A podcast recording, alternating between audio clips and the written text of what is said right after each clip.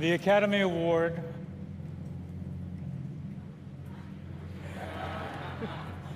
for Best Picture You're impossible. Come on. La La Land.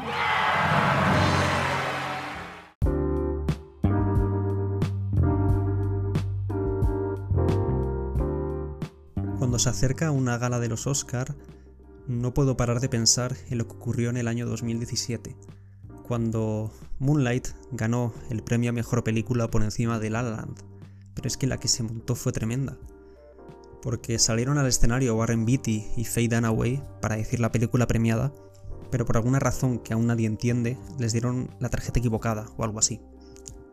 Y es que el resto ya es historia leyeron La La Land y tras momentos de júbilo de los productores y de su propio director, Damian Chazelle, se desveló la dura realidad. Y es que en verdad ellos no eran los premiados, sino Moonlight, la película de Barry Jenkins. Para la historia quedará ya el rostro desencajado de Chazelle, viendo cómo su sueño en forma de estatuilla dorada se desvanecía. Pero para no faltar a la verdad, también hay que decir que al menos le dieron el premio a mejor director, que tampoco está nada mal. El caso es que me hubiera encantado ver su cara cuando se dio cuenta que su última cinta, Babylon, estrenada este 2023 en España, solo recibía tres nominaciones. El de Mejor Diseño de Producción, Mejor Banda Sonora y Mejor Vestuario. Y ese quizás suene muy radical decir esto, pero creo que la gala de los Oscar que tuvo lugar el pasado domingo estuvo marcada por algo bastante relevante y es la ausencia de algunas de las mejores películas del año 2022. Y tras esta pequeña introducción, creo que ya podemos empezar. Estáis escuchando el podcast Cinéfilo pero no mucho, y en este segundo episodio vamos a comentar lo que pasó el otro día en los Oscar. Daré mi opinión, hablaremos sobre los ganadores y ganadoras, y también, por qué no, de las películas olvidadas. Comenzamos.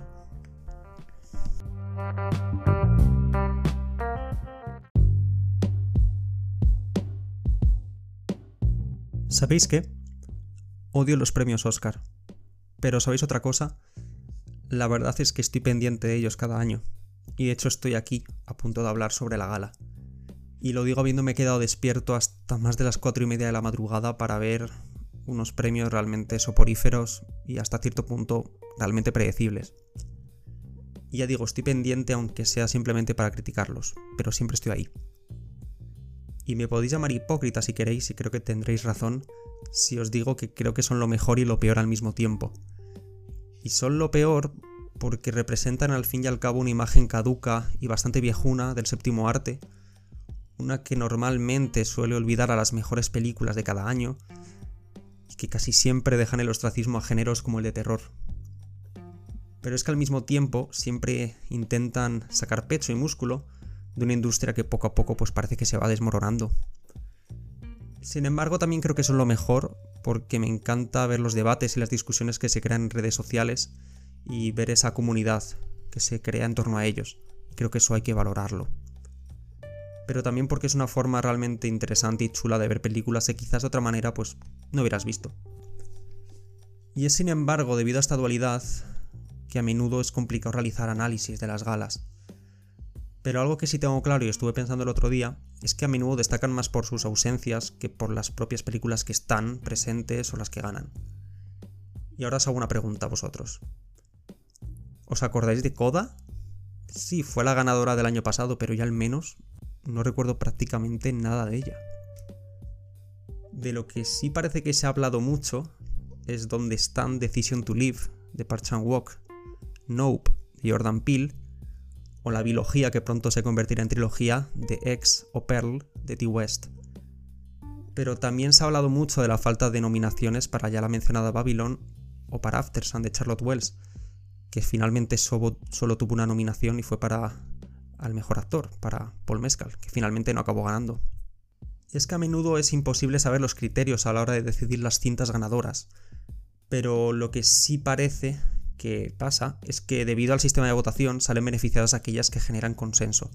Y quizás por eso se explique cómo pudo ganar Green Book en 2019, que al fin y al cabo es una película fácil de digerir para el gran público y que no incomoda a la moral estadounidense. Pero al mismo tiempo creo que es una película bastante mediocre. Sin embargo, yo creo que no era mejor que Roma de Cuarón o La favorita de Lanzimos. al menos no en términos puramente cinematográficos, nos ponemos algo exquisitos. Entonces, para seguir analizando, quizás sea conveniente desechar la idea de que suele ganar la mejor película, o al menos normalmente. La última que recuerdo quizás sea Parásitos de Bong Joon-ho, que sí era la mejor película de 2019. Pero es que si seguimos tirando el hilo, ¿recordáis Crash? Y no me estoy refiriendo a la de Cronenberg, que creo que es una obra maestra, sino a la de 2004 de Paul Haggis. El caso es que ganó el máximo galardón por delante de, por ejemplo, Brokeback Mountain. Y vamos, que podría decirse que los Oscar a menudo no van de la mano de tener un criterio especialmente brillante.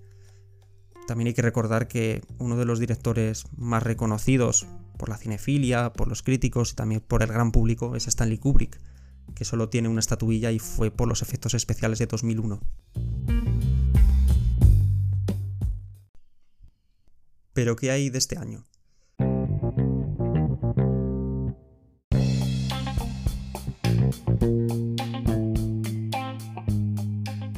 Pues la gran triunfadora de la noche fue Everything Everywhere All at Once, la película de los Daniels, que es un dúo de directores realmente peculiar y que solo contaban con un largometraje en su filmografía. Y es Swiss Army Man, una película, si no recuerdo mal, de 2016 y que fue protagonizada por Paul Dano y Daniel Radcliffe, Harry Potter. Y es que su ascenso al estrellato ha sido realmente meteórico, porque quien haya visto esta película, Swiss Army Man, sabrá que es realmente extraña, tiene un puntito hortera, que te hacía reír pero al mismo tiempo sentirte extrañado. Y no es precisamente mi película favorita, de hecho prefiero 100.000 veces más Everything Everywhere, pero me hizo bastante feliz verles recoger la estatuilla a la mejor dirección. Donde no tengo ningún tipo de duda, por ejemplo, es en el premio relacionado con el montaje, donde el de Everything Everywhere era el mejor entre las nominadas. Sin duda son los merecidos ganadores. Donde sí que tengo algún reparo, y tengo que decirlo, es en la mayoría de premios de las actuaciones. Empezando con el de Mejor Actriz, donde mi favorita era Kit Blanchett, o incluso una de Armas por Blonde, por encima de Michelle Yeoh. Pienso lo mismo con Carrie Condon, la actriz de Divans y Sophie Niserin, que desde mi punto de vista debería haber ganado, debería haberse alzado con esa estatuilla por delante de Jimmy Lee Curtis. Aunque en parte estoy contento con este último premio, porque lo entiendo como una especie de reconocimiento a la carrera de la actriz, una que se solidificó gracias al cine de terror y más concretamente a la saga de Halloween creada por John Carpenter en los años 70. Y es cierto que yo creo que jamás hubiera conseguido un premio con una película de este estilo, del género de terror. Aquí podemos ver de nuevo esa dualidad, esa eterna dualidad en los Oscars. Reconocimiento, sí, pero también nos olvidamos de las películas de terror. Y si no podéis preguntarle a Florence Pugh, que tras haberse salido del mapa en Midsommar no recibió ningún tipo de nominación, o a Mia Gott, que este mismo año ha tenido dos papelones en X y Pearl, de T-West. Pienso lo mismo con los secundarios masculinos, donde los actores de The Banshees of Inisherin, Brendan Gleeson y Barry Keoghan, creo que se lo merecían por delante de Kiwi Kwan, el actor de Everything Everywhere.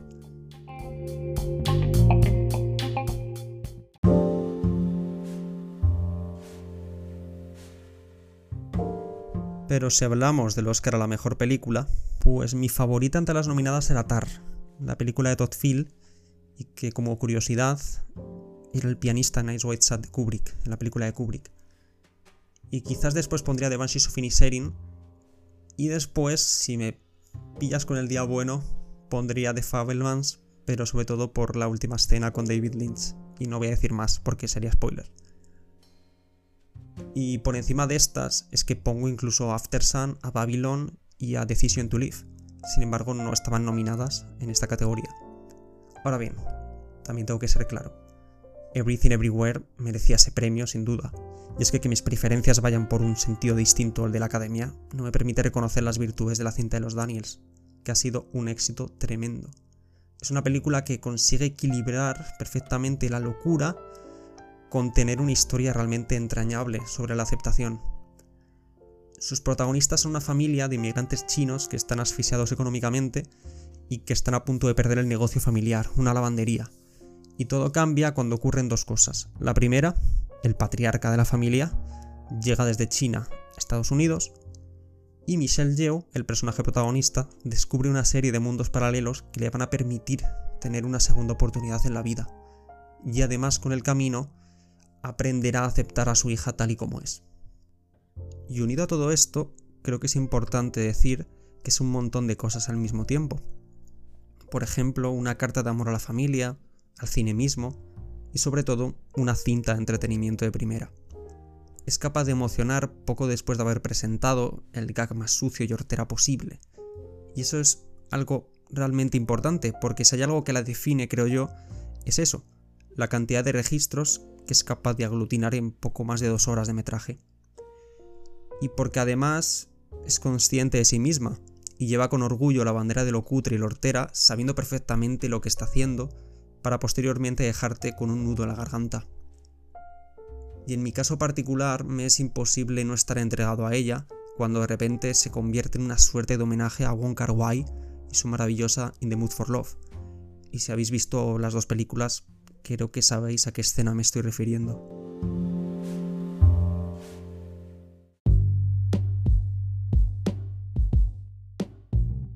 Lo que no me esperaba es que el día de después de los Oscar y los días posteriores hubiera un montón de gente en redes sociales, más concretamente en Twitter, insultando, criticando la película, usando argumentos desde mi punto de vista bastante vagos, acusándola de corrección política y de cosas como esas. Y no sé, puedes criticar a los Oscars por lo que quiera, pero criticarlos de corrección política, izquierdosos, simplemente por haberle dado este premio, me parece un poco ridículo. No sé, critica a los Oscars por otras cosas, como algunos de los argumentos que he usado, de ser poco fiables o de no tener un criterio demasiado fino a la hora de seleccionar las mejores películas y otorgar premios. Ahora bien, ¿se merece Everything Everywhere todo este odio por tu parte simplemente por haber ganado el premio?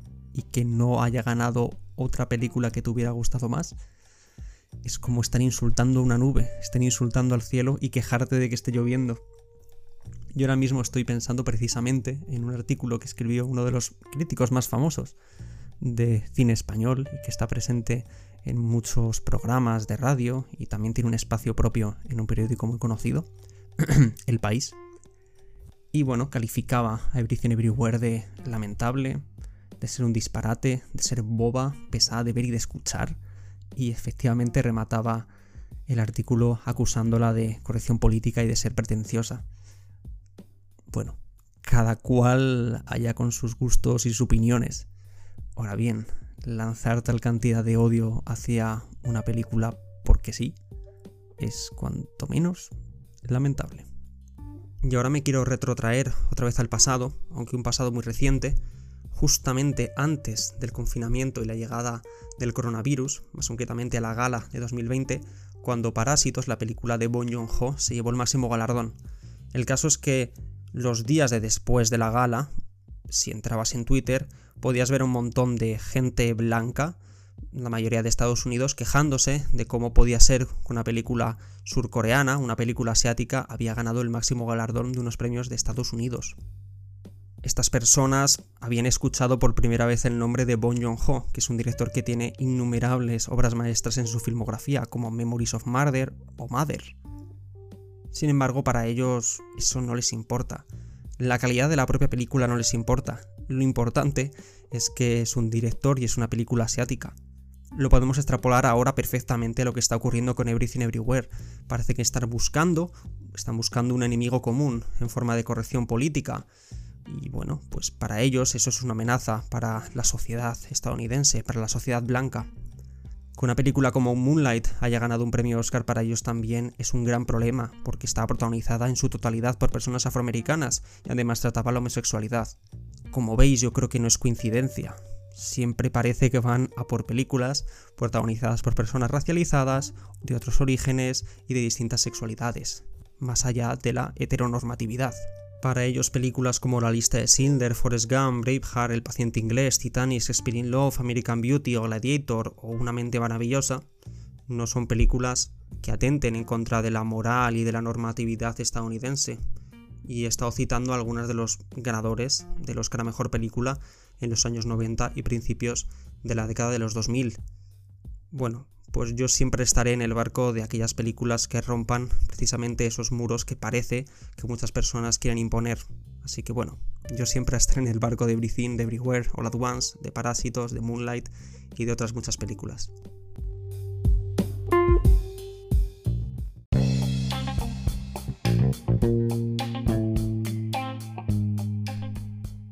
Pero vamos a continuar con este repaso de los premios Oscar porque este episodio se supone que iba a ser eso, un pequeño repaso, pero me he ido un poquito por las ramas, así que vamos a continuar con el premio al mejor actor principal, que se lo llevó Brendan Fraser por The Whale, y se puede argumentar que quizás Colin Farrell por The Banshees of Inisherin o Paul Mescal por After Sun o incluso Austin Balder por Elvis lo podrían haber ganado, se puede argumentar, pero es imposible estar enfadado porque se lo hayan dado a Brendan Fraser, que si conocéis su carrera, en los años 90, a principios de los 2000, hizo películas pues muy taquilleras, como por ejemplo La momia, Los Looney Tunes, entre otras muchas películas, y cuando estaba quizás en lo más alto de popularidad, pues le han ido ocurriendo unas cosas bastante terribles en su vida.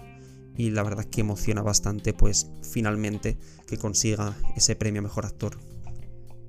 En el caso de el mejor guion original, lo ganó Everything Everywhere, All at Once también, y la verdad que es un guion realmente muy bien trazado, muy bien escrito, con muchos personajes, todos muy bien elaborados.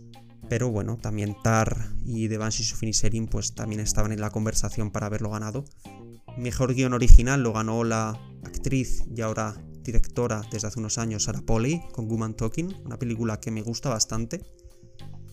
Y el premio a mejor película de habla en inglesa, bueno, ahora la llaman mejor película internacional, pues se le llevó la película alemana Sin novedad en el frente, por delante de Argentina 1985, de la peli belga también Close y de la peli polaca EO. Y aquí hay un poco de polémica porque, bueno, me falta por ver alguna película, pero yo la verdad que Argentina 1985 me parece, me parece muy buena. Pero es que Sin novedad en el frente también se ha llevado más premios, premios de los llamados técnicos, como por ejemplo el de mejor fotografía, mejor diseño de producción, también se ha llevado el de la mejor banda sonora, que yo la verdad que la de Babylon y la de Breathing Everywhere me gustan mucho y yo se lo habría dado personalmente. Y mejor sonido para Top Gun Maverick. Si hablamos de la mejor película de animación, pues hay que hablar de Guillermo del Toro, que vuelve a ganar otro Oscar, en este caso por su Pinocho, pero también estaban nominados Marcel The Shell with Sousson, El gato con botas, El monstruo marino y Red. Y tengo que decir que solamente he visto esta última, así que tengo que ponerme al día claramente. Me queda algún premio por ahí, como el de los cortometrajes y los documentales, pero como solo he visto Fire of Love, el documental sobre los vulcanólogos, que es un documental precioso, increíble, creo que está en Disney Plus, pues tampoco voy a entrar a valorarlos, tampoco voy a entrar a hablar sobre ellos, por supuesto, no voy a hablar de una cosa que no tengo ni idea o que no he podido ver. Sí que quiero destacar el premio a mejor canción original que se la dieron a Natu Natu, la canción de RRR, que es una película que tengo pendiente, que está en Netflix, una peli india de Bollywood. Y la actuación fue realmente espectacular. Si podéis buscarla en YouTube porque fue realmente increíble. Y mejores efectos visuales. Un aplauso, por favor. Avatar, el sentido del agua. Se lo dieron a la película de James Cameron. La verdad que hubiera estado un poco feo no dárselo ya que estuvo 13 años haciendo esta película y la siguiente. La verdad que si no lo hubiera ganado probablemente le hubiera dado un síncope al pobre. El problema que tengo yo con Avatar y con sus efectos especiales es que a pesar de ser realmente revolucionarios y lo último en la tecnología, me parecen bastante feos visualmente. Lo siento mucho James Cameron, veremos si la tercera película me gusta un poquito más, porque la verdad que es tan parecido en líneas generales bastante flojita.